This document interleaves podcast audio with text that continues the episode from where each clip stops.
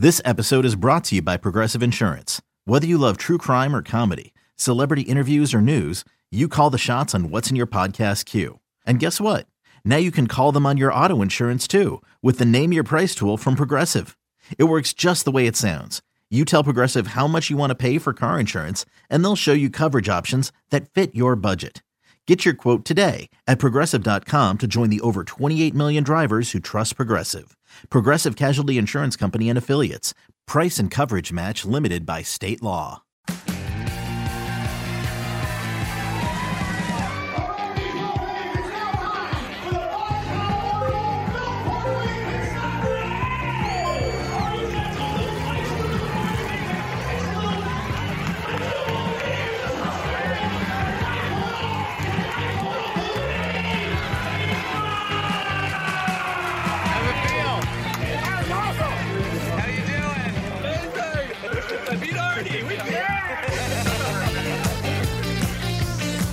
Welcome back to the MLB.com Ballpark Dimensions podcast. I'm your host, Mike Petriello, a writer and researcher at MLB.com, joined by Matt Myers, MLB.com National Content Editor. And today is Friday, June 10th. We have so much to talk about. We're going to talk about the Angels firing Joe Maddon and what's going on at the end of that losing streak. We're going to talk about how one of my favorite all-time players might actually be back and crushing again. That's Joey Votto. How the Jays have an embarrassment of catchers.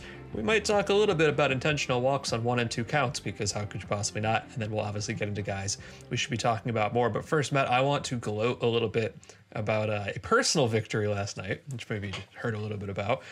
Yesterday, a group of us from MLB.com went to a Brooklyn Cyclones minor league game. It's an A-ball affiliate of the Mets. It's on Coney Island. I think we've talked about this park maybe 15 to 20 times on this show in the past. It's built into the boardwalk. It's on the beach. If you ever get a chance to go, please go. It's so much fun. And because we're there as part of a group, they let us participate in some shenanigans. So in the middle of the fifth inning, myself and Dan Chikalski, one of our editors, went and did the tire relay race as a team against Scott Chisano and Arturo Partivia. And guess what? We won. Me and Dan won. It was great. There's video of it. There's audio of it. Matt saw it in person. And Arturo's like a marathon runner. He's like in really good shape. I still beat him. I'm very pleased about that. Matt, thank you for being there to bear witness. It was a glorious race. Congratulations, Mike. You know, these days at our age, the athletic feats and accomplishments are few and far between. So to be able to get one, not just get one, but to get one in front of many of your colleagues has to be extremely gratifying. And I'm sure they won't be hearing about it for many years to come. Let's talk about actual baseball. It's interesting to me. So there were two big managerial firings that came down in the last week. Shockingly, neither of which came from any of the multiple American League Central teams where change probably is deserved. And my reaction to, let's say, the Phillies firing Joe Girardi and the Angels firing Joe Maddon was very different. Would you agree with that? Like with Girardi, it felt like the Sharks were kind of swirling. This was coming. And then all of a sudden, out of nowhere, the Angels just tweeted, "We've relieved Joe Maddon of his duties," and everybody's like, "What?" Like, was that your reaction there too? For sure. I mean, we recorded last Thursday, and we did a segment on the Phillies, and we kind of speculated that they might fire him, and they did it the next day on Friday. So it's obvious that it was kind of expected. There was already some chatter about it. Todd Zelicki, our Phillies beat reporter, had written about it, that there was some speculation going on. So that one was not surprising at all. Maddon, I mean, he got fired, after 12 straight losses? They lost two more. There was a 14-game losing streak that finally ended last night, and it was after 12 that he got fired. And at that point, in retrospect, maybe we shouldn't have been that surprised, because it's easy to forget that Joe Maddon was not hired by the current head of baseball operations for the Angels, Perry Minasian. He was hired by Billy Eppner, their previous GM. And we've seen this time and again that when people come in and they're hired as GM or head of baseball operations, whoever has the power to hire the manager, they want their own person. And obviously Joe Maddon has a huge profile. He had a big contract. So Minasian wasn't really in a position to just let him go when he got hired. And I kind of feel like after a 12-game losing streak, he finally had that, excuse to do so. I find myself torn about this a little bit, because my opinion of Joe Maddon as a manager has declined over the last couple of years, right? Like, I don't view him as the same, like, way out ahead of everybody forward-thinking guy he was with the Rays and to some extent with the Cubs. And yet at the same time, I look at what the Angels roster has looked like over the last couple of weeks. Like, you look at the losing streak, right? And Anthony Rendon was not around for just about all of it, or I think actually all of it because he was hurt. And Taylor Ward, who got off to such a great start, was absent for some of it. And Mike Trout, of all people, went 26 straight plate appearances like without a hit. And then, you know, obviously you never want to hand wave away like a 2-week losing streak, but to some extent, what was he going to do there? And even looking at the rotation, like, no, Syndergaard has not actually pitched that well. You know, the bullpen has been awful. And I don't want to say that that has nothing to do with the manager. Certainly some of it does. But this team was never as good as they looked like early on. And some of those cracks are becoming like glaringly clear. And it's kind of funny to me. You know, you look at what the Phillies have done with Rob Thompson. They look like they're the best team on the planet. They're not.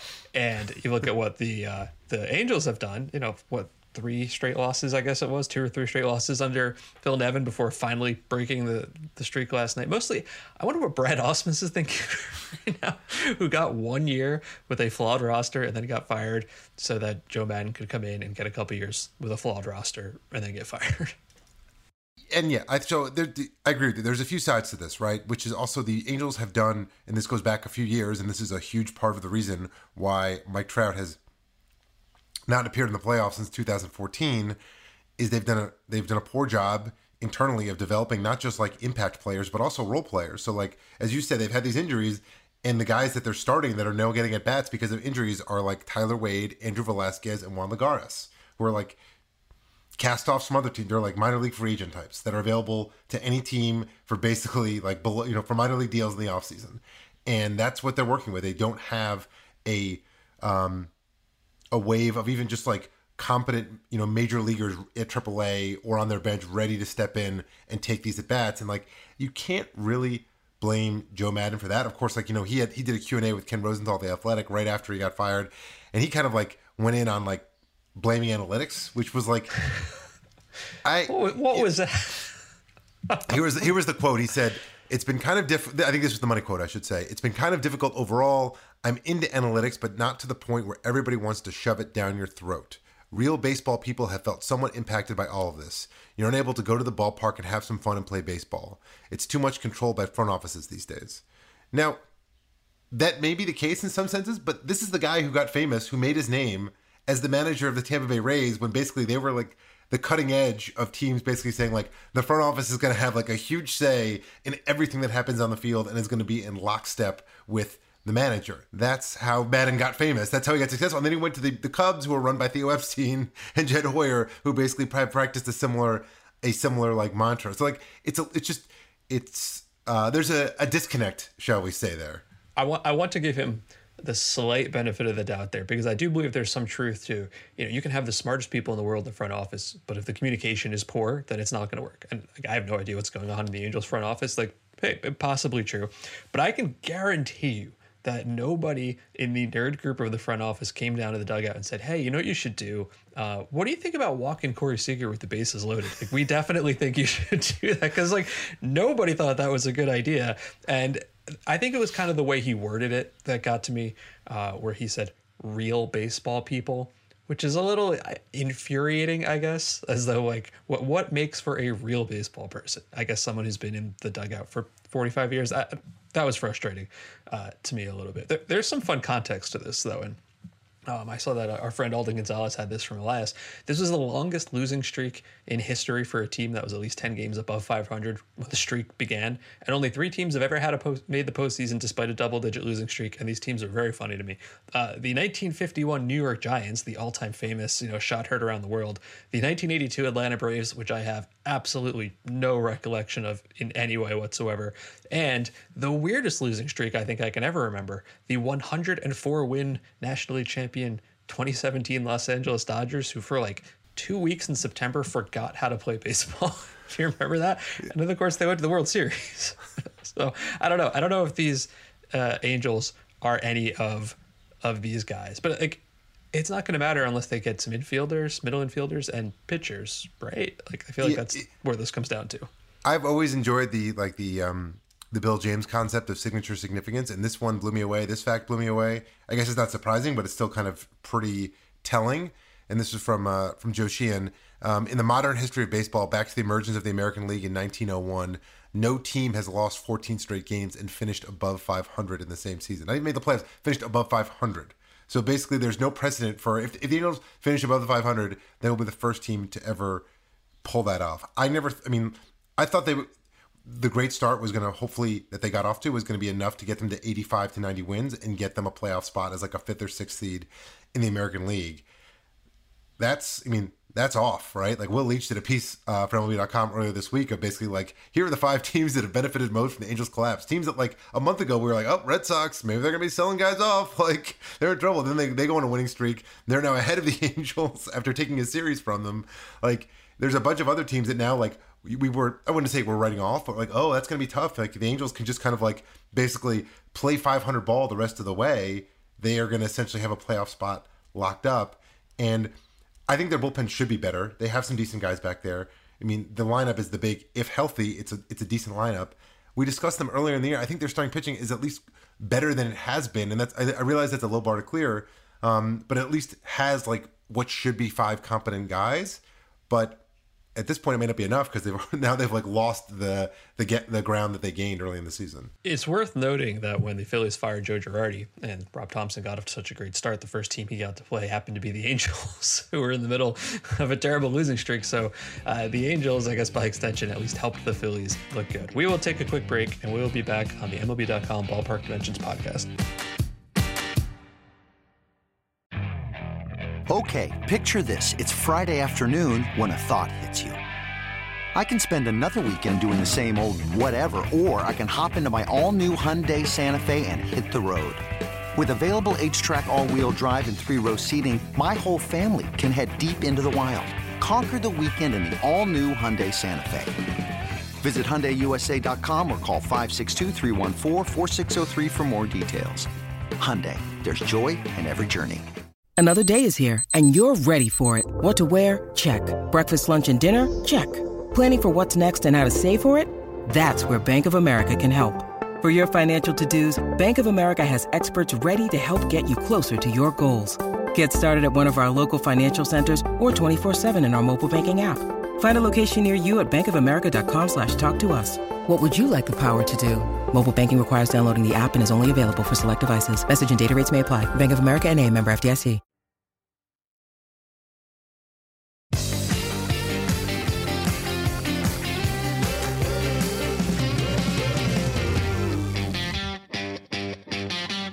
We're back on the MLB.com Ballpark Dimensions podcast. Mike Petriello and Matt Myers. We are in our 3-batter minimum where we pick 3 very interesting topics from the week. And the first one to me, it makes me happy. It brings me joy because I think the most disappointing outcome to me of the first month of the season was that Joey Votto looked like he was absolutely toast. He went on the injured list, the COVID-19 list on May 1st, and the season to that point for Joey Votto could hardly have gone worse. 122, 278, a 135 slugging percentage for Joey Votto. And, he's 38 years old, and you sort of wonder, it's at the end of the line, like that stinks. Well, he came back on May 20th, and since then, and if you haven't noticed this, it's understandable because the Reds are playing better, but they're still not that great. He's hitting 308, 416, 708, an OPS of I never know how to say the 4-digit OPSs. 1123, 1,123. I don't know. It's quite good. Since that day, there have been 228 players to bat at least 50 times. His line is 8th best, and it could have actually been better because on Wednesday, he hit a home run against the Diamondbacks that rookie outfielder Alec Thomas robbed. So 0 for 1. That stinks. It's cool to me. This is a guy who has had so many ups and downs and reinventions in his career, especially over the last couple of years as he's aged. And I've got a pro Votto bias, so I would like to believe the red hot, awesome Votto more than the terrible early season Votto. What's changed, right? Like we know in spring training, he went with the hockey puck style bat knob, which he thought was going to be a big deal, and it didn't work. And now he's back with his ash bat. He talked and David Bell, the manager, also talked to Mark Sheldon, who's our Reds beat reporter. There's a lot of vague speak about, I'm fixing my swing and I was not open to feedback, and now I am open to feedback. And I don't know. But if you look at the numbers, it was never about bad luck. It was bad performance. So before he got on the COVID-19 list, 32% strikeout rate after 18. Before it was a 26% hard hit rate. Now it's a 57% hard rate. And my question to you, Matt, the Reds are playing better, but they're still not any good, and they don't look like they're going to be anytime soon. Can we officially revive the free Joey Votto, let's say, bandwagon, trade him somewhere to be in the postseason? Yes, I think so. He will be tough to trade because, you know, there's a variety of reasons. His contract is still fairly sizable, although, you know, it was signed so long ago that now the numbers don't look so crazy, right? It wasn't like a 10-year deal like 10 years ago. And so it's, you know, it's $25 million. It's, you know, the remainder of $25 million for this year, $25 million for 2023, and a $7 million mutual buyout of his 2024 team option. So I'm almost certain he also has a full no-trade clause. He probably has, he's 10-5. Of course he does, yeah.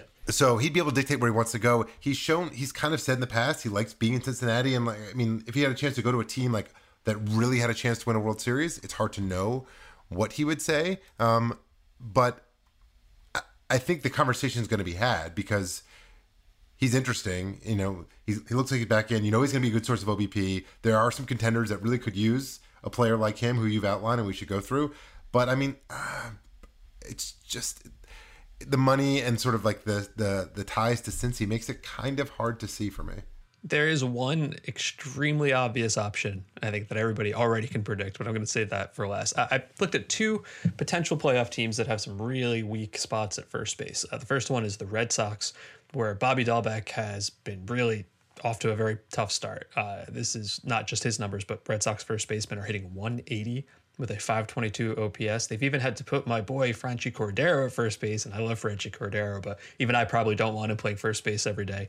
And then I was really surprised to come across Houston, where Yuli Gurriel, who was coming off such a good year last year, he's looked awful. The 206 on batting average, a 594 OPS. And you're right, again, Votto would have to approve being sent to any of those places, which he may or may not want to do. There's two other teams that I think are interesting.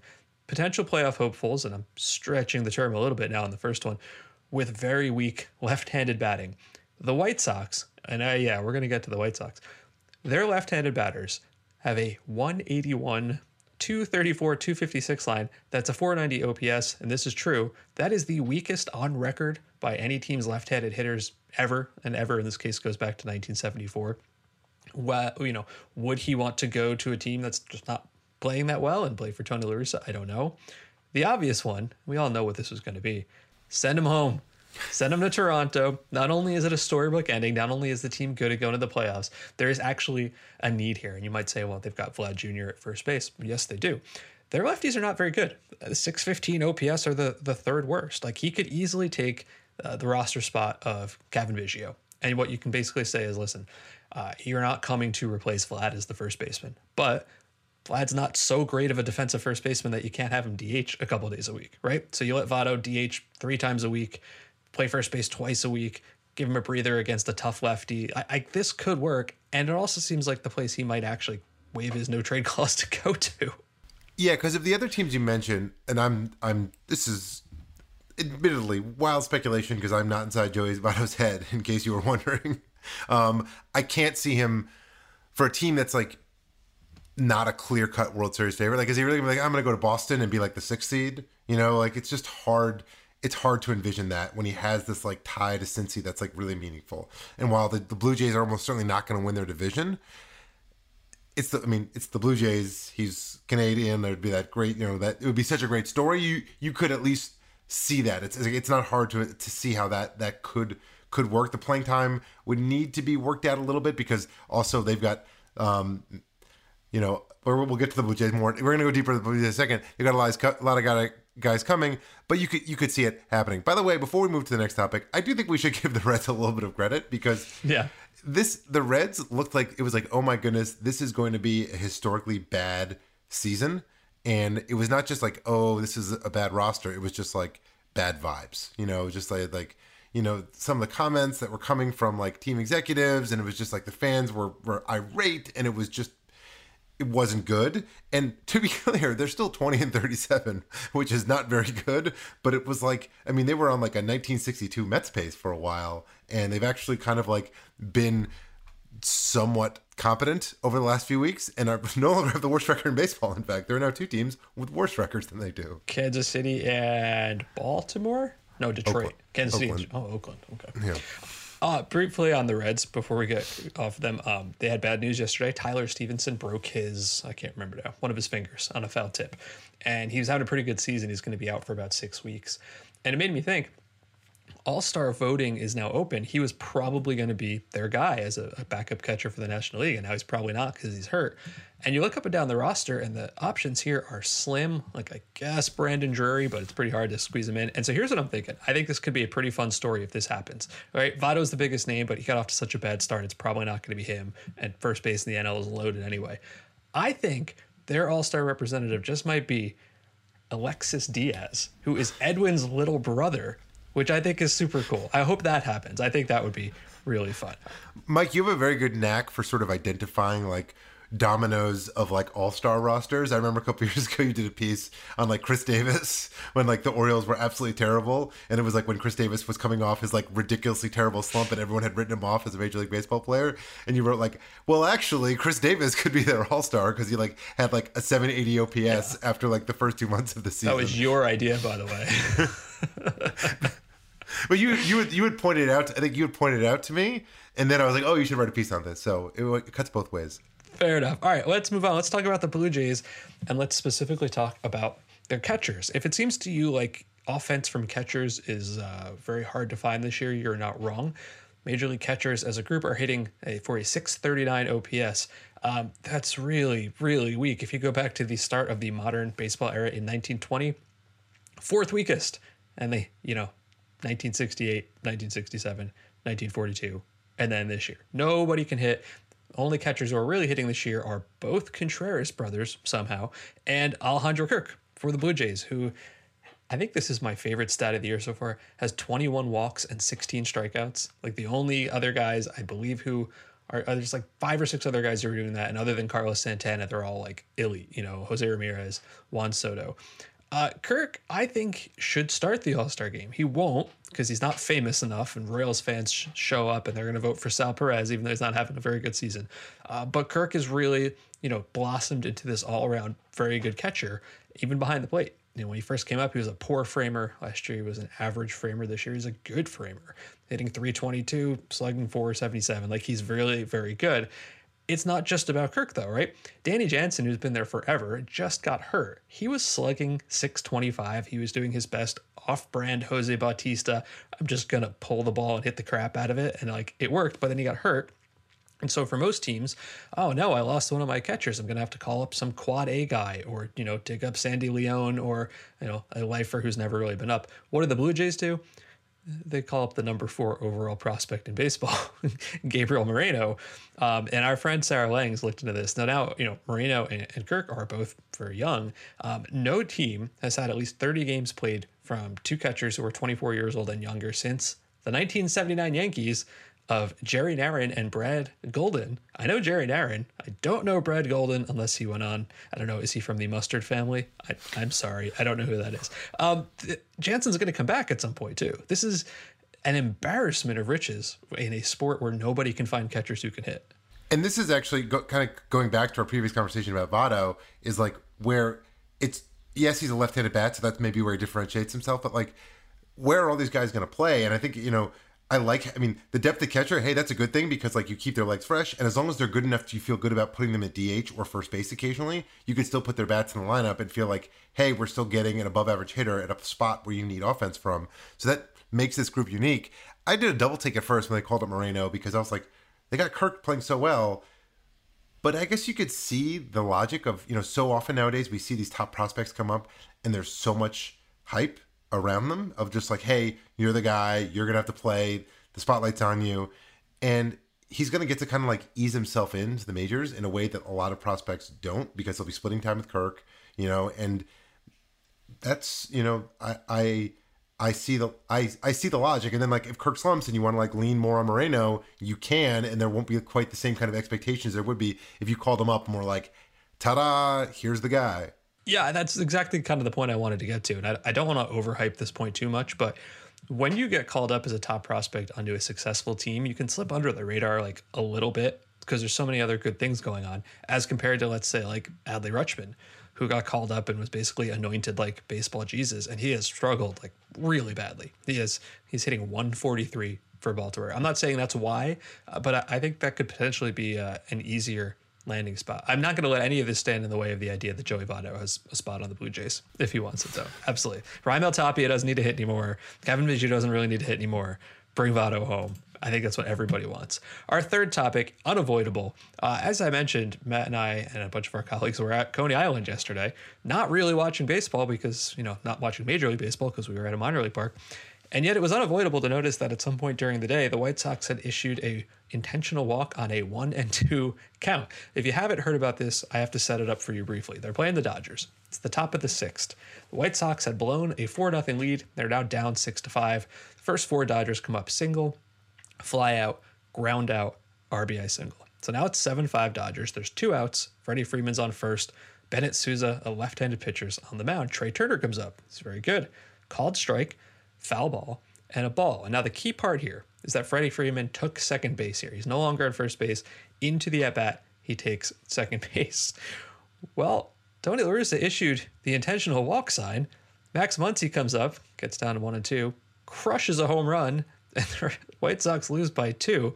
You can imagine what the reaction was to all of that. I was honestly stunned, well, multiple reasons, but I was stunned to find that it hadn't been that long since the last 1-2 intentional walk. It actually happened twice last year, and it failed both times. Last year, the Rockies did it to Corey Seager, and then Chris Taylor hit him in, and the Twins did it to Mike Trout. Justin Upton delivered an extra base hit. I was wondering why we hadn't gotten so angsty about those. I think it's partially because of Tony La Russa's recent reputation and also the way he responded to it. But I also think it's East Coast bias because those games were night games on the East Coast. So like baseball Twitter wasn't all riled up about it. But then there was this, and it's like, I guess, can we at least agree that even though this was like a bad idea, I understand his premise, right? Like, is Trey Turner better than Max Muncy? Yes. Is Max Muncy having a terrible year? Yes. Is there any scenario where this is a good idea? No. Oh, let's agree on this. If Freeman starts the plate appearance on second and not on first, they issue the intentional walk and nobody has any problem with that. Do you agree? Yes, I think, and that's the thing. So when I first heard about this, that was like getting, it was like a game of telephone. I was like getting bits and pieces from you and from like, you know, push alerts on my phone. I heard 1-2 intentional walk on, you know, 1-2 intentional walk. Like, what's that about? But then you get these other pieces, right? Which is the at bat started with Freeman on first, and then on the second ball, on ball one, he takes second base on a wild pitch. So it's 1-2, and then first base becomes open, right? And so then it's like, okay, I always like to try and give people the benefit of the doubt and think back. Because to your point, I was like, well, if he started on second base, it's not a no-brainer, because like some people are just like anti-intentional walk in general. But it's like, okay, like that's totally within the realm of like baseball conventional thinking. So like, it's not crazy. Like, maybe you hate intentional walks, maybe you hate La Russa, you're going to criticize it anyway.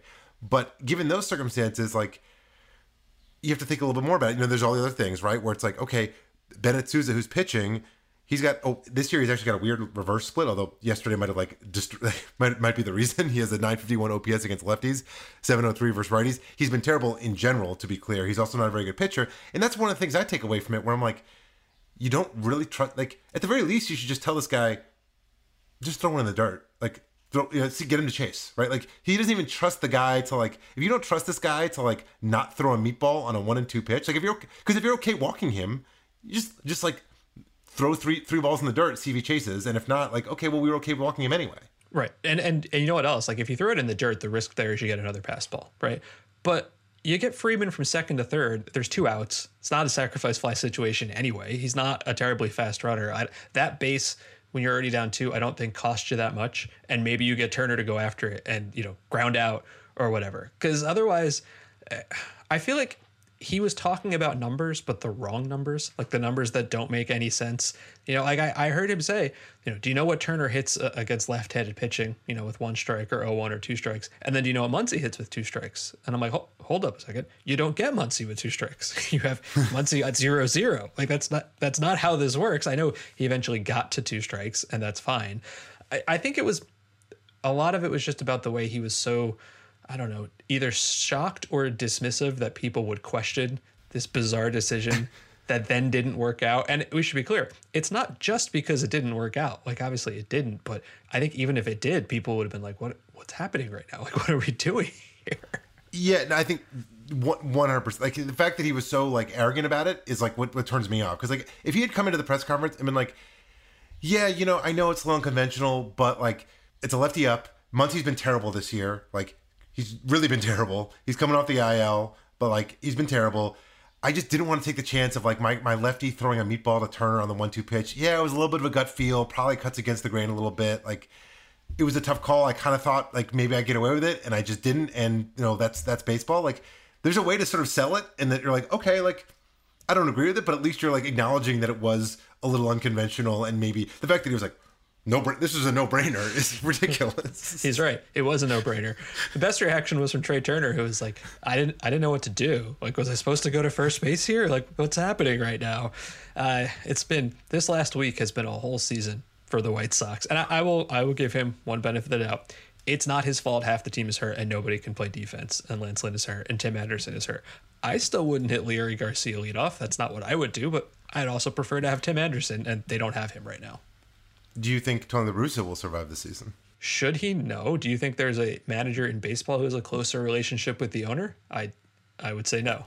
It's hard to know, but you may be right. But yeah, this will be an interesting one to watch because at least it seemed like they were perking up a bit, so you could be like, okay, well, they may not win the division, but like there's 6 playoff teams. They could still get there. Now, they're 3 games under 500, but they're now behind the Guardians. They have a minus 57 run differential, the White Sox. Minus 57. The Guardians are plus 34. So, like, actually, like, the gap between them is probably bigger than we even realize, at least in terms of what we've seen thus far on the field. And it's they're still behind the Angels, too, by the way, by percentage points, but they're still behind them. The White Sox are very much behind the 8-ball for a playoff spot right now. Yeah, they also have a very weird schedule coming up, like Texas and Detroit. Like, okay, those are winnable games. And then in Houston and versus Toronto, which is kind of a tough stretch. We'll take a quick break. We'll be back with the guys you should know a little bit more about on the MLB.com Ballpark Dimensions podcast.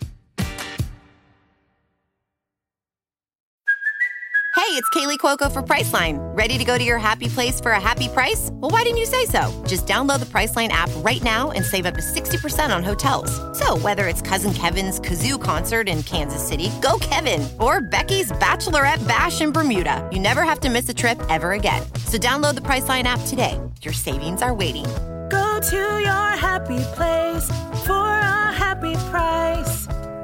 Go to your happy price, Priceline. When you need mealtime inspiration, it's worth shopping Kroger, where you'll find over 30,000 mouthwatering choices that excite your inner foodie. And no matter what tasty choice you make, you'll enjoy our everyday low prices, plus extra ways to save, like digital coupons worth over $600 each week. You can also save up to $1 off per gallon at the pump with fuel points. More savings and more inspiring flavors make shopping Kroger worth it every time. Kroger, fresh for everyone. Fuel restrictions apply.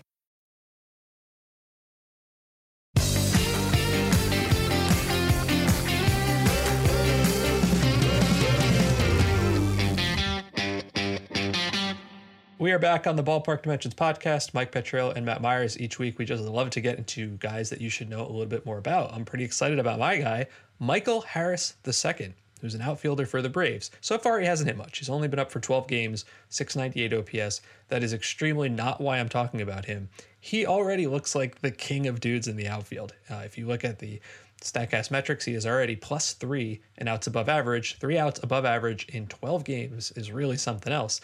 That's a counting stat. You cannot accumulate outs above average unless you play. So I looked at it on a rate basis, just like how much value are you adding per batted ball. Second best outfielder in baseball. An average outfielder based on his opportunities would have caught, estimated to have caught 86%. He's actually caught 96%.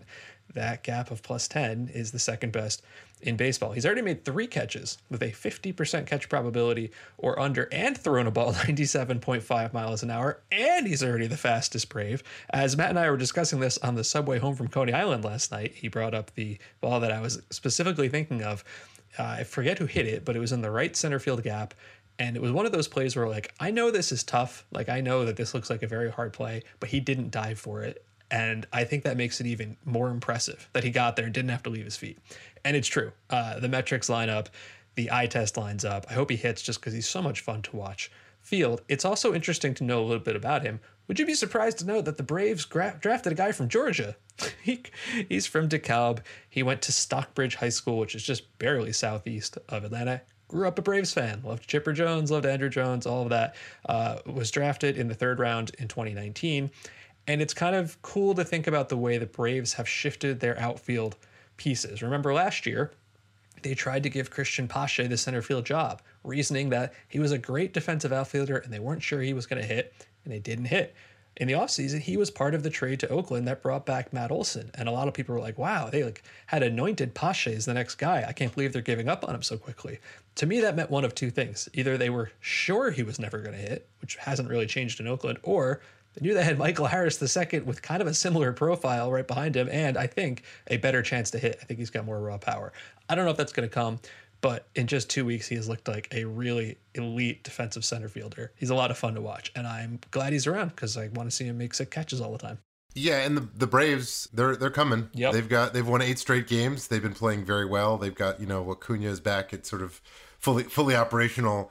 So I guess the Mets were up like 10 games on them as of last week. It's down to 6 in the loss column. I still think that will very well end up being a race because the Braves are very good and a very deep team. My guy for this week is someone that may be a little too obvious at this point in the season, given that he was just AL Pitcher of the Month for May. But I promise you, you'll have to take me on my word, I was going to pick him like 2 weeks ago as my guy before he won AL Pitcher of the Month for May. And then like I got sidetracked and I picked someone else because some other random dude did something cool. And I didn't pick him, so I'm going to give him to you now anyway. And why, of course, I'm talking about Martin Perez of the Texas Rangers, who now has a 1.56 ERA in 69 and a third innings pitched this year with 1 home run allowed. 1 in 69 innings. Ground ball rate of 54%, which is 4th among qualified starters. He's a sinker changeup guy mostly, so that's kind of his thing, is keeping the ball on the ground and obviously in the park, as evidenced by the 1 home run allowed. He was at 38% 2 years ago with Boston, so you can see how the 16 percentage point jump in ground ball rate has taken him from a pitcher who has had an ERA almost a 5 to an ERA of 1.56. In May, he had a 0.64 ERA. He went 4-0, and the Rangers won all 6 of his starts. Per Stats Inc., he is just the 3rd MLB pitcher, and I love this, since 1913, when earned runs were officially tracked, to post an 8-start span in which he went undefeated, did not allow a home run, had 6 home innings pitched in each game, and allowed 1 or fewer earned runs in each game. The other 2 pitchers are Bob Gibson and Walter Johnson. I realize we're doing some gymnastics with the qualifiers there, but when you can like end up on a list with Bob Gibson and Walter Johnson, that's pretty cool. And like you look at Perez's Baseball Savant page and you watch him pitch, and it's like very easy to see. You see the heat maps on his sinker, and you see the heat map on his changeup, and it's basically like the sinker is this like bright red blob on the outside corner, right-handed hitters, like right above the knees, and the changeup is like a bright red blob about 3 inches below it, right on the corner of the strike zone. And, you know, his manager, Chris Woodward, said the other day, it's like a video game. It's like you're playing MLB The Show or something like that, and you just click the button and it lands in the perfect place. Basically, that's the way he's pitching right now. And part of what makes Perez so interesting is that like 5 teams ago, he was originally signed by the Rangers as a teenager out of Venezuela in 2007, and he was like a big prospect. He like blew up in 2009. At the age of 18, he went to AA, and he was ranked as the number 10 prospect in all of baseball by MLB Pipeline. And then he actually he's going to be the next big dude. And the Rangers had all these prospects, and they were good at the major league level. And they went to the World Series in 2010. Yeah, that was the year they lost to the Giants in the World Series 2010. And it was like, oh, this is like they're a machine now. They got a good big league team. They got all these prospects. Many of the prospects did not pan out, so at least not then, Martin Perez being one of them. And like his stock actually dropped. Like the next year he was 23. He was ranked number 23, then 29, then 95 before the 2013 season. So by the time he actually got to the majors as a regular, he was just considered like kind of a guy. And he's bounced around. He pitched for the Red Sox and the Twins. And then now this season, it kind of reminds me a little bit of like Rick Porcello a few years ago, when like Rick Porcello had been this like hype prospect and then was just like kind of a guy for a while, and then won the Cy Young Award. Now, like, at the time, it even seemed like kind of a fluke, right? Like, he won the Cy Young Award, and you look back at the voting, and it was kind of like close between him and Verlander had won it before, and I think voters just like, oh, Porcello's a good story, and it was close, and he got it. But he had like a 3.15 ERA and a 3.80 expected ERA. This was in 2016. So, like, you kind of knew it was a little bit fraudulent. Perez, and I don't expect him to allow, you know, one home run every 70 innings all season, but he's at 1.56 ERA and 2.57 expected ERA. So at least it's like he's been still been extremely good no matter how you slice it. And he's on a one-year deal. When we think of interesting guys at the trade deadline, considering the Rangers are not, you know, especially good, he could be really interesting. Over his career before rejoining the Rangers this year, he had a 4.71 ERA. Over the last four seasons with Texas, Minnesota, and Boston, he had a 5.15 ERA. He was so poor with Boston, they non-tendered him instead of paying him $6 million. And remember how much we talked about the Red Sox needing pitching all winter. They chose not to have him on the team. And honestly, I couldn't even disagree. And now he's doing this. And I agree with you. It's super impressive. And yet I'm having a really hard time, like, finding the reason why. Like, you talked about location, and that's super part of it. And I think, you know, he's using his sinker more, and that's also super part of it. I don't know how far or how long you can go allowing one home run in 11 starts. Like, where is the line between he will be worse than this going forward, yet I think he might still be, like, interestingly good? You know what I mean? Like, and it's weird. That's what's tough, because, like, by the time the trade deadline comes around, the regression will almost certainly have kicked in. And so it's like, oh, okay, like, you know, maybe you get like one, not, and to be clear, for a half year of Martin Perez, you wouldn't get like, you know, a top 20 prospect or something. But you could make it something interesting. But I feel like by the time the trade deadline comes around, he'll have, you know, he'll probably have given up, you know, like 4 home runs or 5 home runs. And, you know, maybe it's more of like a, you know, a B minus prospect as opposed to like a B plus prospect. He just turned 31 like 2 months ago. He might still have 10 more years in the majors left. He'll leave and return to Texas 5 times. Late bloomer.